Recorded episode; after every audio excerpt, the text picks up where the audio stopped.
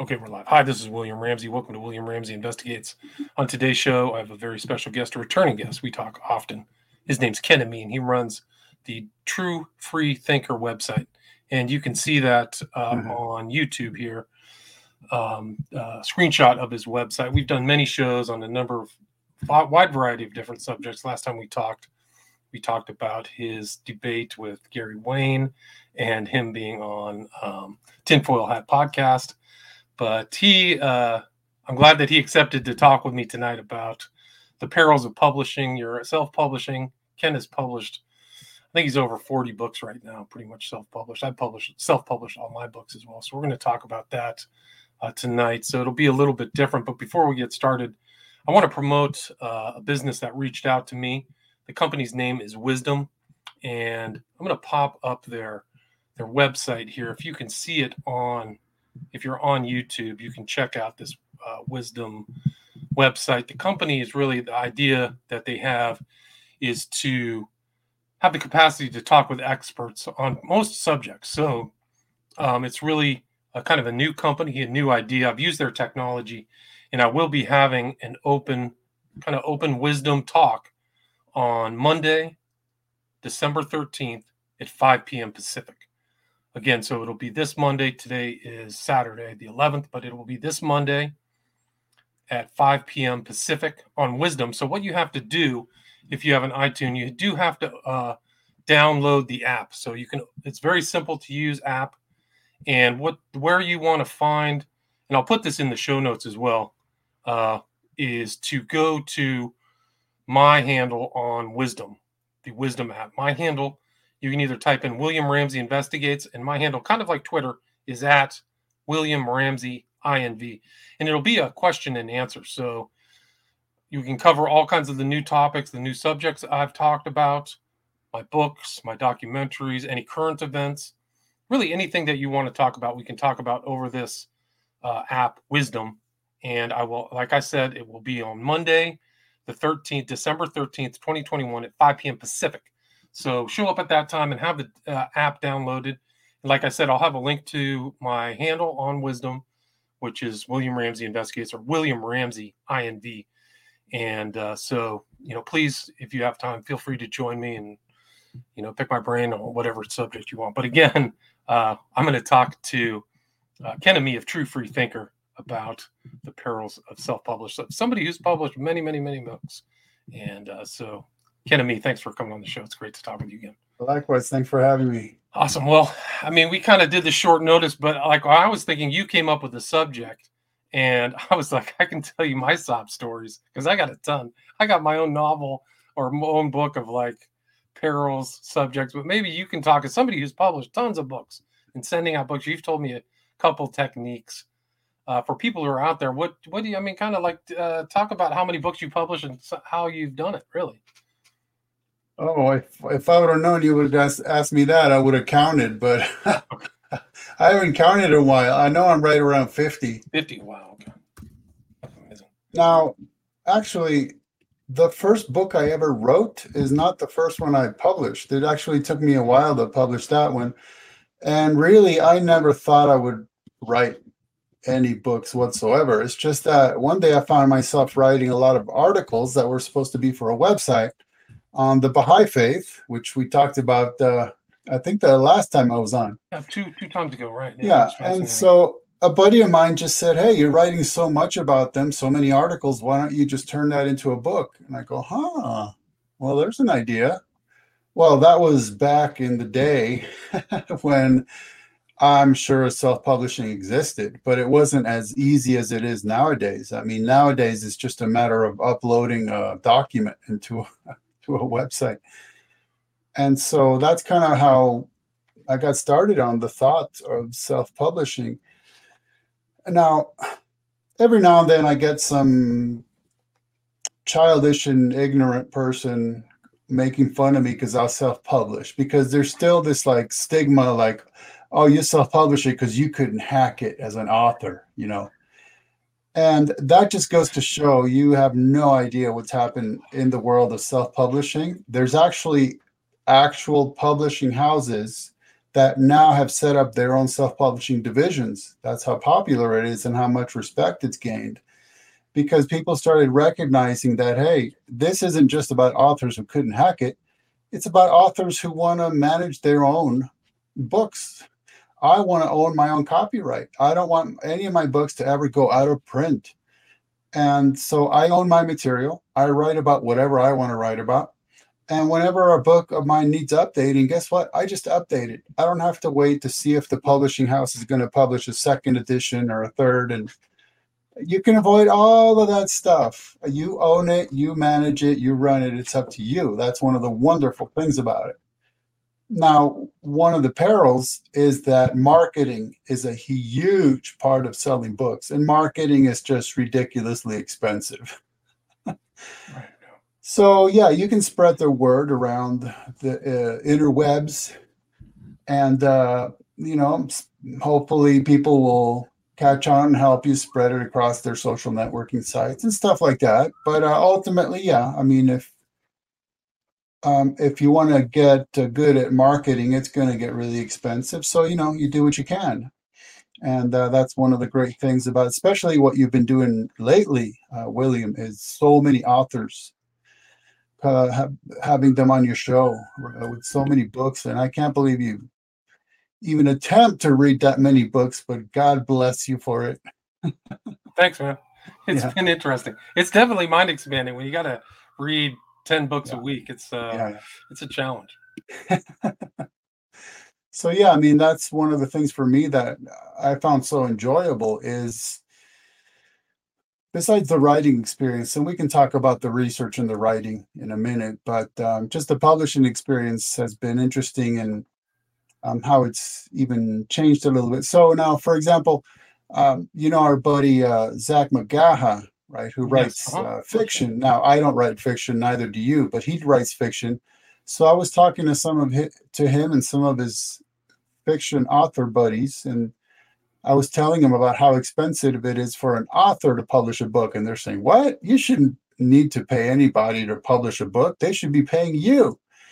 And I, I kind of realized, well, I guess that's because you guys are writing fiction, and so there's a a recognizable genre, and most of them are horror authors. So it's kind of like locked and loaded, they're ready to go. But people like us writing on relatively obscure topics that are research based, right. uh, yeah, I'm not sure of anybody who's just going to up and give us money to publish our work. Nobody gave me money. yeah. Sure. So, so that's another part of it is how much of my own money do I want to spend after I'm the one who put in all that time and energy into the research and writing? Right? So that's just another aspect of self-publishing. Right. Is, I mean, is that yeah? It, the publishing itself is free. I mean, depends on what system you use to do it. The one I use is free. Right. So that's another benefit. Have you tried to use Kindle Create at all? Kindle Create. Kindle Create. Have you seen that? That's their new system on Amazon. The software they're using to upload new books. I guess not. Hmm. Um, what I do is just go in through the um, Kindle Direct Publishing is what at least they have been calling it, and then they ask you, do you want to publish this as a paperback and as a Kindle, and you can say yes or no. And so that way, pretty much in one shot, you have it as a paperback and as an ebook through Kindle. See, I thought that they were mandating that you had to use Kindle Create now. Maybe I missed that. Uh, well, I haven't published anything since I think, yeah, earlier this year. So I guess the next time around, which should be pretty soon, incidentally, the next time around, I guess I'll be able to tell you. Well, hopefully, good luck. Because I think when I published this last book, I had to learn Kindle Create, but I may have been wrong. I may have just blown it and not seen the right uh, the right recommendation. But I mm. don't know, man. It was Kindle Create was half the battle for me because I had to learn a whole new problem. And I always use a lot of pictures too, so that is an inhibition for their software on Amazon. Is like, you know, pictures and stuff and formatting was a real pain. I finally figured out the formatting, but Kindle Create, watch out if they're forcing you to use Kindle Create. uh, anticipate that. If you need any tips too, for you, I don't know, it might be easier for you, but for me, it was a pain in the, you know what. But uh, Yeah. Did you ever try to contact or send out your books to a publisher? Or were you always um, on the self-publishing route? Yeah, I I got as far as contacting some publishers and getting an idea of how much it would cost, and it would always be costing me a ton of money. I mean, we're talking hundreds of dollars. And I mean, if you think about how I've published 50 books already, there's no way I could even come close to affording that. So that's pretty much what drove me into self-publishing. It's not that I couldn't hack it. I couldn't hack it financially, actually. That's what happened. Uh, I didn't have enough money to pay somebody to publish my books. And there are predatory, uh, in my opinion, predatory non big publishing houses, not Simon and Schuster or something, but there are some that say, "We'll do everything for you. You just have to select this twenty five hundred dollar package or some right stuff right. like that." So you got to really watch out for yeah. those people too. If, or then, yeah, somebody told me to try their publisher. Oh, it's free. They do the editing, all this and that. And I said, Well, what do they do in terms of marketing? And he said, Nothing. Oh, well, then what's the point? That, that's the main thing right there. Right. Is that they're going to get behind the book they published and they're going to popularize it. But they did nothing. So, okay, well, then there's no real point for me. Right. So that's an issue. And then also the margins that they give you are scarce. I mean, it's terrible. Like at least on Kindle, you get 70% of what you sell on KDP on a um, digital copy and then there's a certain amount depending on what you charge for a paperback copy. But the publishers I talked to, man, they were telling me the worst stuff. It was the cheesiest deal. And another element also is very important to understand is control. Just like you said, you can update right. it when you want, but some of these people could you could potentially set your manuscript in and, and they would edit it into a different book potentially based on politics or anything like right. that. So yeah.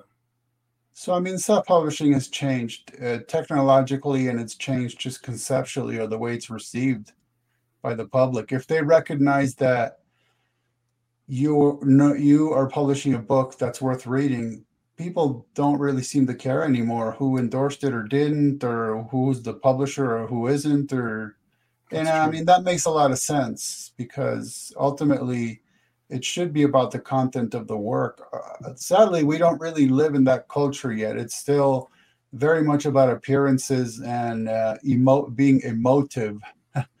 but people who are interested in books, um, at least, like I said, at least for us who publishing nonfiction, research-based books, people recognize. Look, as long as the research is solid, then that's all I care about.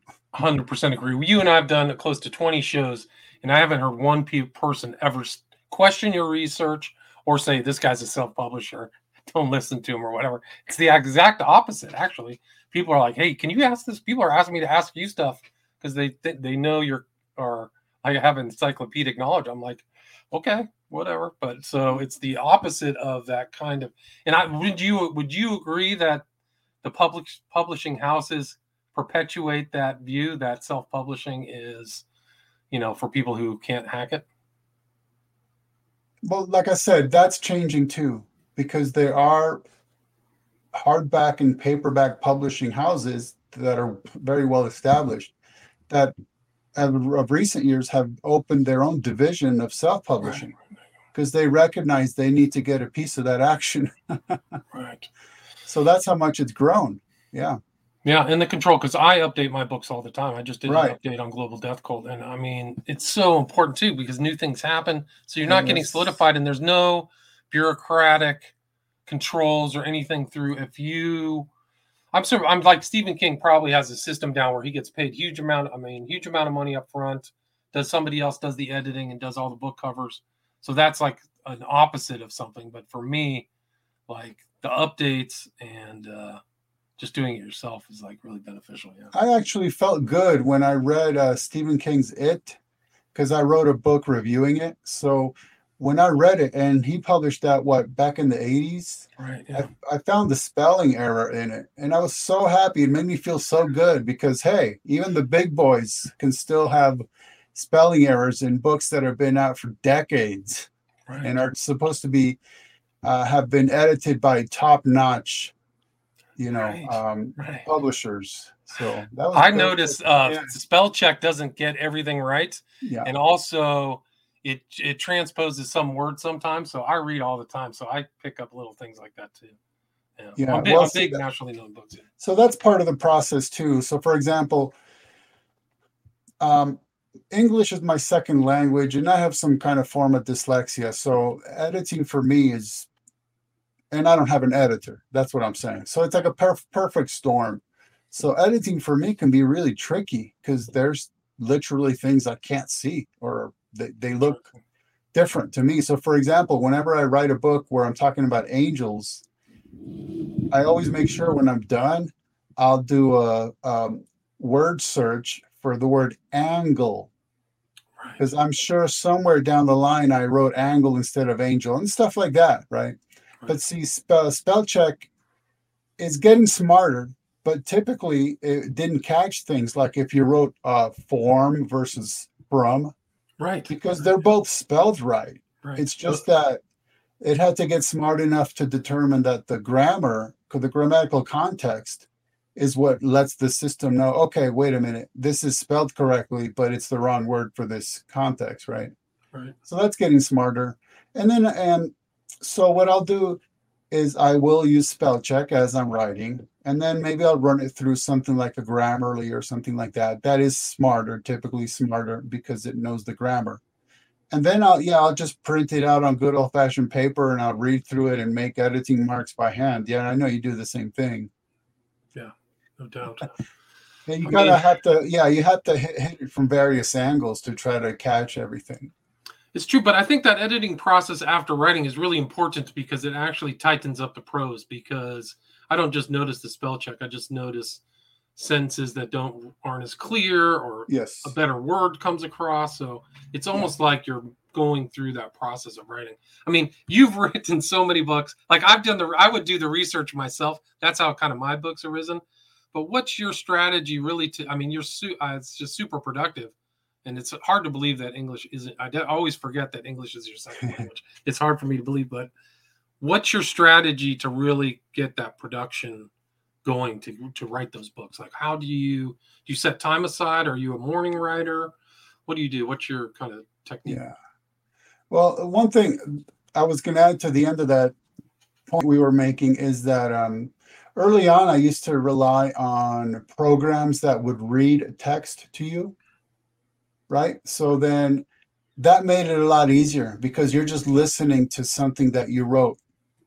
And then hearing it was a lot easier to catch errors. Interesting. So that's another thing. That's another option. Uh, for me, it kind of depends. So, for instance, I might go through a period where bo- work is really busy and I got kids in soccer and I got stuff I got to run around to do. Everything's busy. And then times where things kind of slow down a bit. So it kind of depends. But typically, I'll get writing in whenever I can. Right. So you're uh, I'll, uh, or something. Yeah. Yeah, like I mean, if I'm going somewhere where I need to sit and wait, doctor's office or or wherever, picking up groceries or who knows what. If I think I'm going to be sitting somewhere for a while, I'll bring something to read or something I've written to edit. I mean, I'm kind of just using any moment that I possibly can to do that. But um, so I'll give you an example. When I was researching for my book, um, Nephilim and Giants, as per pop researchers, I mean, I've plowed through maybe 80 books in the research for that. And I, I say plow because you know that research reading is different than regular reading, right? Right, It doesn't, research reading, you're not necessarily reading books cover to cover you're just kind of going to the books to derive certain bits of information. Correct. That's correct. So yeah, I, I plowed through like 80 books. Some of them were digital, some of them weren't. And I took a speed reading course. I cannot claim to be anywhere even close to a speed reader, but the one thing it, I did get out of it is uh, how to skim.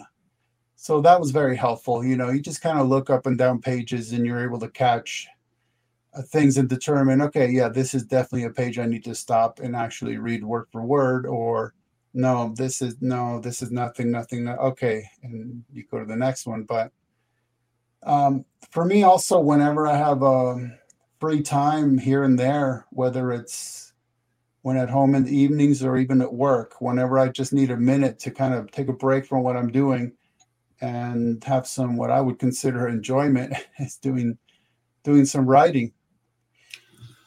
Right. I mean, did you uh I mean, yeah. When was your first book published? Do you remember? That you know, I could check really quick. Just curious.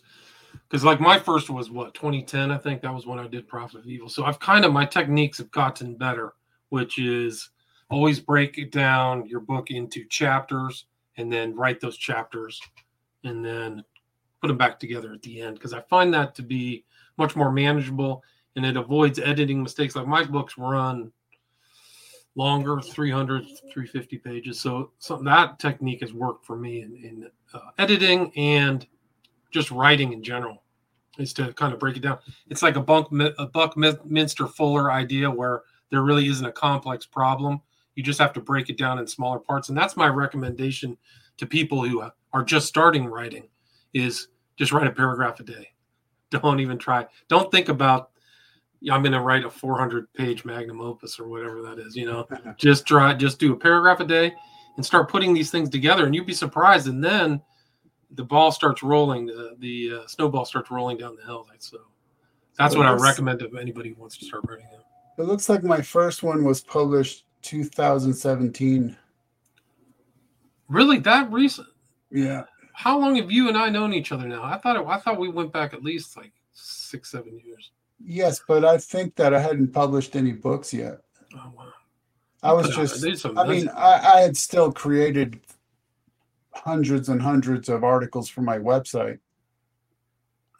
At, at, that time, yeah, but publishing came later, or writing books. And you're on YouTube yeah. too. I got to put your YouTube channel on. Uh, yeah, although, you've done a lot of YouTube stuff. I almost, if I had the time to download and re-upload all my videos. I might start a new channel because man, mine's got strikes, and I'm.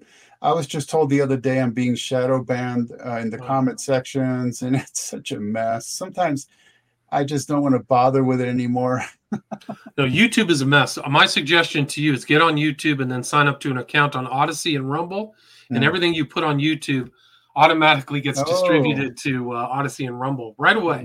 That, so all my stuff is backed up. So you never, I never have to worry. I already got a strike. I did a show with this guy Truthhold, and we were talking about elite pedophile, tra- child trafficking, and I got a strike for cyberbullying.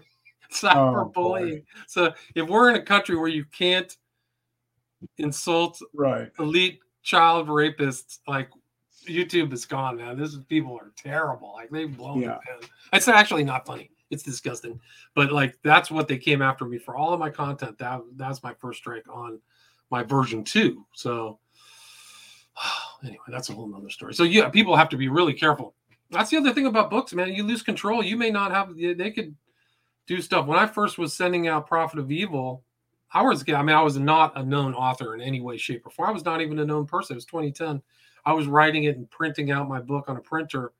And I think that some of these people, I don't probably shouldn't name their names, but people people would know who listen to my stuff, like, oh yeah, we'll give you 10% of net or something like just the worst shave imaginable. Like yeah.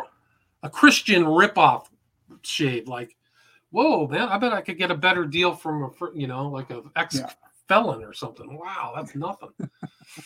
So that was one of my incentives to go it my own way. So, so there's some uh, good comments about writing and all that. Let me so let me just say a couple things. One is I've encouraged people that if they want to write a book and they don't want to publish it, they can still do that, right? Because when you go into a self-publishing system, you're not forced to hit publish. You can just upload it and print like an author's copy so let's say you just feel like writing your own poetry or just family stories, and all you want is a couple of copies to hand out to your family or recipes or whatever, anything you want. You can put it through a self publishing system and just don't go all the way to the last stage where you're hitting publish and then it's out there. Just don't do that. Just publish. Um, I mean, just uh, have a few printed for your own use, for your own enjoyment. And um, now there's the someone commenting on um, yeah, Lee is saying I find the research very rewarding, and yeah, that's that's part of what I think keeps me going is each book is such a different experience for me. So, like the one I was just talking about, uh, Nephilim and Giants as per Pop researchers, since it was a book that was meant to mostly critique the work of the pop researchers, that's why I plowed through so many books, and I ended up with 400 pages just worth of quotations. Okay. So now what happened with that one is when I was done with my research and I was ready to actually get down and write, that's when the initial COVID stay at home orders were passed. March. And for me, that was perfect timing because then I was sent home and I was just just writing and writing and writing and writing. But now some of it was just brutal because like I said, I had 400 pages worth of quotations. So I'm looking at them and I'm thinking of how to categorize them. So, in which chapter are they going to fit? So, that was days and days and days of nothing but just pulling the quotation, seeing where it would best fit, pasting it in that chapter, just mindless, uh, just busy work, like just mind numbing and just a toil. You know, it was so hard. but then once I kind of got everything situated, then I started writing, and that was just so much fun. Uh, frustrating because of the subject matter, but fun. You know, when I, you actually start connecting things, and and yeah, for me, it's very cathartic in that um, I got a, a, head just stuffed with information, and then finally, ah, getting it out. And you know that the process of writing also helps you understand things better because if you are a, if you need to explain something to somebody it helps you understand. You know, people say all the time, there's no better way to learn than to teach. So True. in that process, you're not only just getting it out of your system, but you're systematizing it. You're putting it together in an understandable manner. And that's even part of the formatting of the book you were talking about. You have to make it make sense. And even some people have criticized me because I don't write conclusions. I don't write like a last chapter that's a conclusion because in my mind it's look, I've told you everything I got. That's it. I'm done. right, know? that's interesting. You, you, got it right there.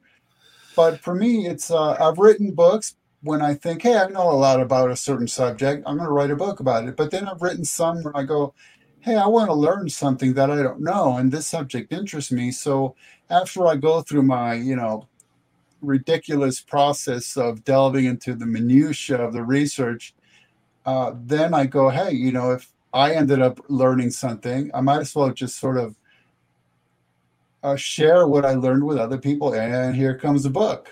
And then some books are also just like opening up my researchers' files. Some of them are just straight up um, research where I barely write anything. So, like, one of them was the paranormal and, and early Jewish and Christian comments and and, and for that book, I literally only wrote like a half a page intro, and that's it. The rest of it's just quotations. Wow. Because yeah, the book was just meant to um, to give you what other authors in through the from the fourth century BC to the 10th century AD, what they had to say of issues of angels, cherubim, seraphim, demons, Satan, the devil, serpent, the dragon. That's what I focused on. So that to me was a great reference material. So I barely wrote anything in that in that one. So it's kind of interesting, even the genre of the book, what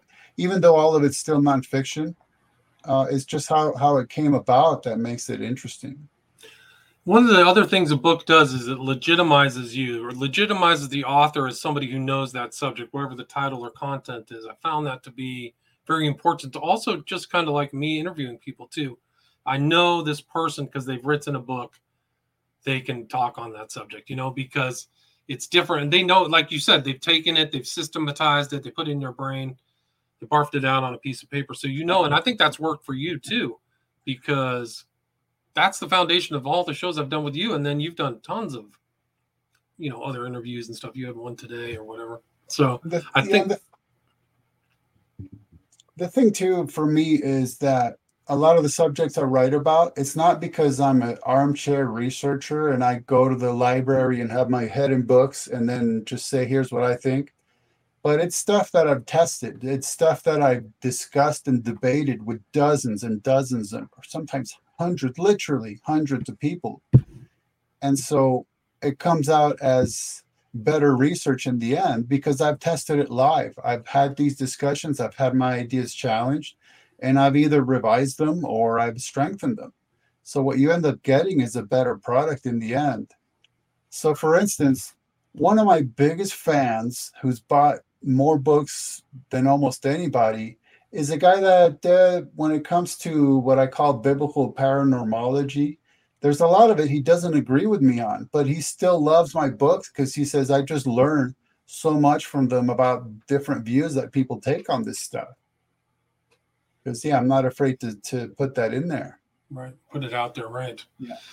And I mean, another part, another part. Uh, I'll just tell you a story about the the sort of evolution of um, research over the past decade or so.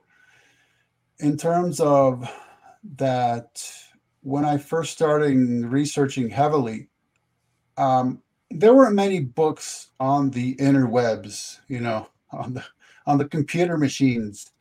So i'd go down to the library and do it the old fashioned way. I'd sit there uh, with books taking notes by hand on paper which to me that okay yeah you had to do that. There was really no other way. Uh, but it was so inefficient it drove me crazy. So then um, i thought oh i know um, they have these things called photocopiers in libraries. So i would just photocopy the pages that interested me. So then i could take them home and and um, type them directly into the computer. So that was an improvement I didn't have to have. Uh, by the way, the reason I'm saying that is because I was mostly going to a library at the local university that contained a lot of religious material, but I didn't have. A, you had to pay to have a membership at the library. Otherwise, you could just look at books, but you couldn't check them out. So I couldn't check them out. That's what I'm saying. That's why I would make photocopies, take the photocopies home, and then do the hand typing. But even that was too inefficient for me so then eventually uh, technology changed and now I could take those photocopies, bring them home, scan them for, and turn them into PDFs and then have them become edit- editable text and then I could copy and paste. So that was just like a brand new world. Now I could go through so much more material and instead of hand typing quotations, I could just copy and paste. And that was really a game changer in, ter- in terms of the efficiency because I remember spending hours at the library, just hours and hours and hours. Where then by that time, also more books were available online, and it just became so quick that there's times nowadays where once I get it into my head what I want to write about, it might take me one single week and maybe two. It kind of depends. But so they uh, come out pretty fast once you, yeah, once you yeah, got it, that idea. Well yeah, it depends, but it can be pretty fast. Kind of amazing the way that's changed. And do you like what uh, have you ever had any problems with like copyright or anybody kind of lifting your material or or getting close to copying it or anything like that? Well, not that I know of. you never know. I mean, no, I, I, found that it's very competitive, not just the books, but also kind of information on the interwebs seen some people pretty similar stuff, you know. I was going to say, I know you've had issues with people taking your subject matter and the way that you're you're handling it and the way you're elucidating it and using it as their own, even if they're not technically plagiarizing, right? Right. It's yeah. like they're yeah they're kind of getting around it.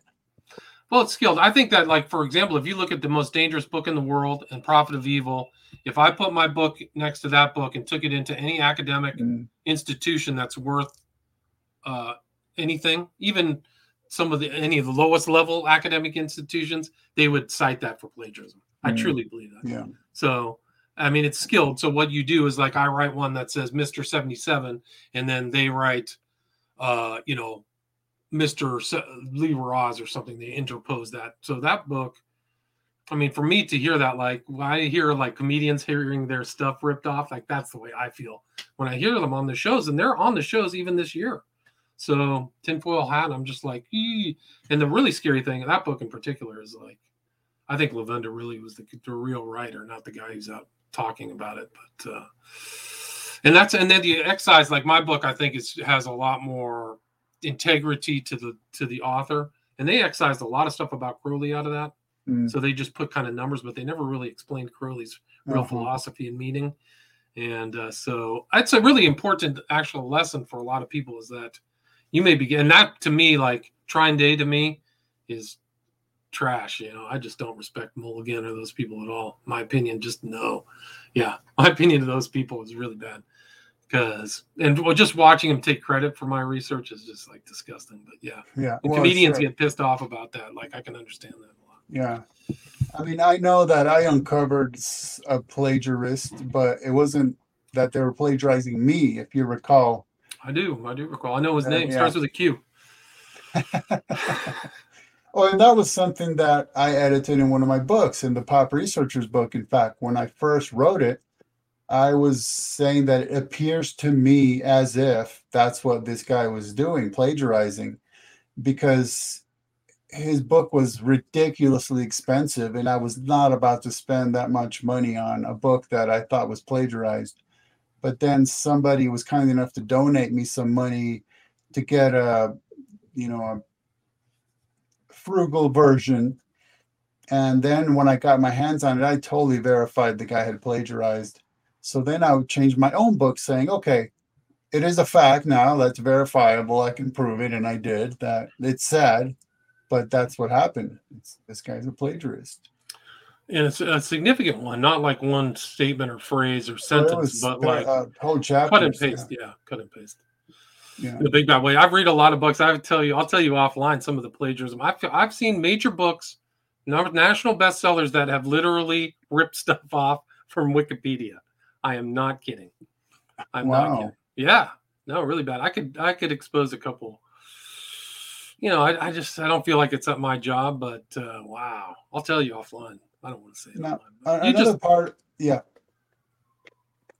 I was just going to talk about how another part of the kind of research we do is how do you determine what is credible or not right. and what is incredible.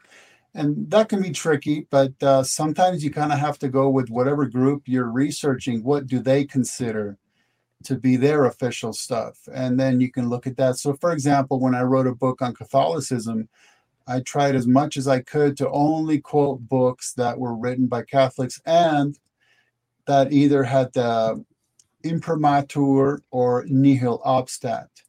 So imprimatur means that the ecclesiastical censor is saying, let it be printed. Okay, go ahead and print it. And then nihil obstat, that just means nothing's nothing hinders. So again, it means that an, ecclesia, an ecclesiastical censor has read the text and determined it contains nothing that would hinder the Catholic faith. So they're not saying what's in the book is doctrine or dogma. They're just saying at least it doesn't conflict with the Catholic doctrine. So it's okay to publish this book as a Catholic book. Or, for example, the Baha'i Faith, the same thing. I remember meeting with them one time and I was reading them some quotations from Baha'i books and saying, Is this something you consider accurate? Is this accurate? And then they kind of told me, Well, um, that one's not what we consider canon. This one is, you know, so you kind of have to try to get your sources to be things that that group won't reject just out of hand. Right. I mean, there's a it's a good question. Like, what do you put in? Like, what how st- how much stuff is credible? How do you address that? Right. Especially nonfiction. Yeah. Like, Yeah, or just uh, how much do you speculate, right? right. right. I mean, I try, I don't mind speculating, but first I determine that there's a need to speculate. right? I, I, mean, think that's important. Yeah. Just yeah. to state that. Yeah. right. And it's important even to put that straight up in writing, being like, look, I can prove this, this, and this by these sources. Now I'm just going to speculate a bit because there's something between these two data points that there's not a direct line, but it kind of seems there is. I can't really prove it though, so I'm going to speculate.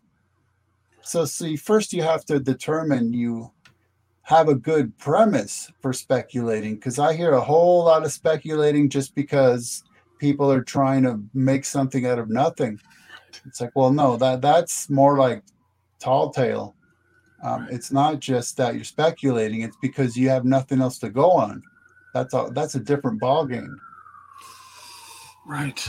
Um, yeah, and I think that's a problem. Like people just trying to gin up their their research with a lot of stuff that really may is is much more mythical than anything. You know, we've talked about that. Yeah, or else, um, right? Because they have not much to go on. They're turning their what's supposed to be research more into speculation because it kind of allows their imagination to go wild and then it's kind of interesting to watch how that, that kind of stuff can take over all because all of a sudden people are just uh, playing off of your research like you said and they're playing off of it and they're just um, repeating it as, if it's authoritative and so does the next person and then all of a sudden it becomes a thing right right yeah i mean they're uh yeah the publishing world is interesting. Once you yeah. kind of get in there and you're a published author, you notice the different thing. You see the business of it. You see, uh, you know, ear tickling. You see, you know, you just see different angles of a lot of stuff. A lot of um, you can tell. I mean, for me, a lot, of, especially kind of in the theo sci-fi arena, people are putting out content. I think for reasons that and values that overarch integrity and sobriety to the truth. So, well, you know, I was talking, uh, I had a discussion with an atheist the other day. He goes by T Jump. His name's Tom, Tom Jump. And it was interesting because he was rarely consistent. I was pretty shocked at how consistent he was because when I was doing my usual thing of breaking everything down, to see if he had any foundation for what he was saying. He ended up just stating straight up and constantly agreeing when I would remind him, look, for you, this is all purely subjective personal preferences du jour, right? That's all it is. You're not saying anything's absolutely objectively right or wrong or accurate and inaccurate. You're just saying for you, this is purely subjective personal preference and in fact, he said it's fun. That's why he's doing it. Fun. He's so he's an atheist activist for fun, subjectively, because he recognizes that's all he has to go on, right? And I thought that was really fascinating. But anyhow, I pointed out to him that some atheists are out there making a living off of their atheist activism. And he says, Well, yeah, I'm making a living off of it. I'm like, wow, I, wow. I wish somebody could tell me how, you know, guys like us could make a living off of it. But uh, there are people, and again, I, I can't speak to the motivations of anybody, but it is a fact that some people are out there making a living off of the stuff you hear them saying and publishing. Right. So, eh, you know, something that we would have to consider is well, how successful could we become to the point where we're willing to sort of trade in our integrity for our paycheck. I mean, once because I've known people who have quit their regular jobs because they started making a living online. Right. So what what happens then if right. if something threatens your ability to make a living online, such as having integrity or being corrected or challenged and being shown that you don't really know what you're talking about? At what point do you say, well, okay, uh, see you later, cyber world. I'm going to go back to get a real job, and but this this why part part of why there's these sort of hedges of protection around certain people. They become so popular, you can't touch them anymore. You can't right. you can't confront them to their face and challenge their views. Um, and wh- however graceful a way you would still be doing it, you can't even get that far because they're just so beyond you that there's no way to even reach them. But isn't that with a lot of ideologies and philosophies, different sides of the political spectrum? These people have found a, a way to make money. They have a set audience. They're not going to change their ideas. They're not going to go from right to left or have a nuanced view or an atheist who admits that to you is pretty shocking. Like, I, this is just my position, totally subjective, and I'm making good money. I've got all these other atheists giving me cash. My Patreon is strong, and that's I think that's an important kind of uh, in the marketplace of ideas. That's an important thing to understand. Is these people may not have any integrity at all, so you could be literally be like, this guy's a, you know, he's a terrible human being. He's just a grifter making money. He doesn't have any integrity. He doesn't care. You know? This is somewhere I am speculating because, like I said, I don't know the motivations of all these people, but I'm just saying that is something that's sociologically important to consider. Yeah. yeah. Is once you're literally making a living off of what you're saying, um, and and I've actually had uh, Kev Baker, you know Kev Baker. Yeah, no, Kev Baker, yeah. He's talked about because he's been way up there. I mean, he's had an extremely popular show for many, many years, and he he talks very openly about how he recognized that once he got to the very high levels, there's a there's this aspect of well, how much of uh, much ado about nothing do I have to do to stay up there? right? How much do I have to turn like a nothing story into something and spice it up and make it sexy and exciting just because I'm supposed to keep this thing, this ball rolling? This right? is the most important broadcast I've ever made. You know, that kind of stuff. That those yeah. prefaces. Uh scare people, fear, fear mongering. You're right. Or, yeah, I, I mean, mean, whether it's uh it, it, could be any subject. Like right. you said, it could be politics, it could be the paranormal, it could be the Bible, it could be anything anything. They're really good Christians. There's a lot. There's a significant number of Christians who are really good at that overarching approach. Who've made significant amount of money. Joel Osteen, some of these other TV evangelists, really. Yeah, that's incredible. I mean, and then the temptation's probably there to to keep the gravy train going. So you're right. I well, mean, it's I mean, the same thing with books. If I was smart, which apparently I'm not, then I would have definitely had different takes on certain issues that would have gotten me invited into the uh, the the conference circuit to present lectures and to be on TV shows and get publishing deals. But sorry, I you have too much integrity. You should have you should have flipped and said the Nephilim are everywhere, man. There's a yeah, Nephilim. Your your your next door neighbor could be a Nephilim. He could and be the, the, way, the giant seed. And by the way, they're little people and they're little people too. No, you know and, what I told. And tomorrow, the end of the world's coming. It's within a it's within a month. You know, so you guys got to really, you know, dedicate yourselves to this church and give me a lot of money because you know we're all going to be only one hundred forty four thousand of us are going to be. There you go. You guys better work hard. Count me in. Yeah. No, what I told somebody the other day is when I was asking them a question that kind of challenged them, I said, I hate to be that guy, but I have to be that guy. You know, well, you, I, I put you on the. it's a kind of a short list of integrity people with integrity, the truth, like not willing to go with the flow, or be in the popular group. Uh, put you in a very small group of people who are willing. Well, to, you're in that group as well, for sure. Oh, thanks. Well, because yeah, I know it you, hasn't been easy. so I don't know. Whatever. I mean, I, I remember when I was I was watching a documentary on Netflix and they showed this shadow figure, but just from the voice, I was like, wait a minute, that's William. Was, what, what, was it? What for? What? What show was it? Uh, it was about Matamoros. Oh, really? Oh, yeah, yeah that was yeah. me on the, the occult show. Yeah, that yeah. was me. But see, you were doing the thing where you're interviewed and you're completely oh, in the dark. The, yeah, no, what that was like, interesting. I actually did that in a hotel room in uh, the valley, so I had to drive up. His name was Christian Page. So, no, I just, Page. I don't speak French, but he's French. He's no, I just guy. I just let the demon cat out of the bag there. That was that was you. That was definitely me. I, w- I mean, that was kind of like more where I was trying to be underground. Like, yeah. I mean, that's, that's dangerous. I, I, mean, those books that I wrote, the whole West Memphis yeah. Three thing was like, like just chucking a big old gas can into a fire, man.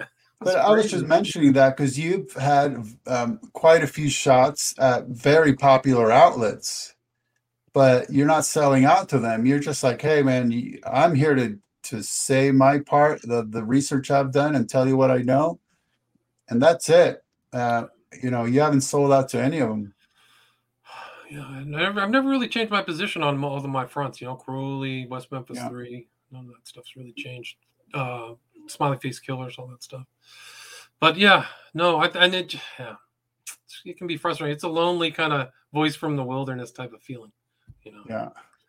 All right, man. So let's uh wrap this up. Uh it's great, always great to talk with you. Time passes fast. Likewise. the- and in fact, yeah, let me just leave you with one more thought. Is like you said, we're we're putting each other in the camp of integrity, and you're definitely maybe the only person I've known online who I can consistently rely on. Anytime I contact you, you you do you either help out or or you pass information along or you're just like hey how's it going? And that's something important because there's not many of us who are doing really weird research and sometimes it gets pretty lonely. So um, i know consistently anytime i reach out to you i know you're going to be there and i deeply appreciate that No, I appreciate you, man. You're a blessing to me, and likewise I'm glad likewise. that God put us together and our friends. So exactly yeah really, yeah. It's always great to talk with you. God bless you.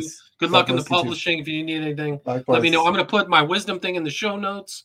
Check it out Mm. Monday, five o'clock Pacific, five o'clock p.m. Pacific. So you can just use your phone. Ask me anything you want. God bless. See you god again. bless bye bye Cheers. see ya. All right, cool. That was great.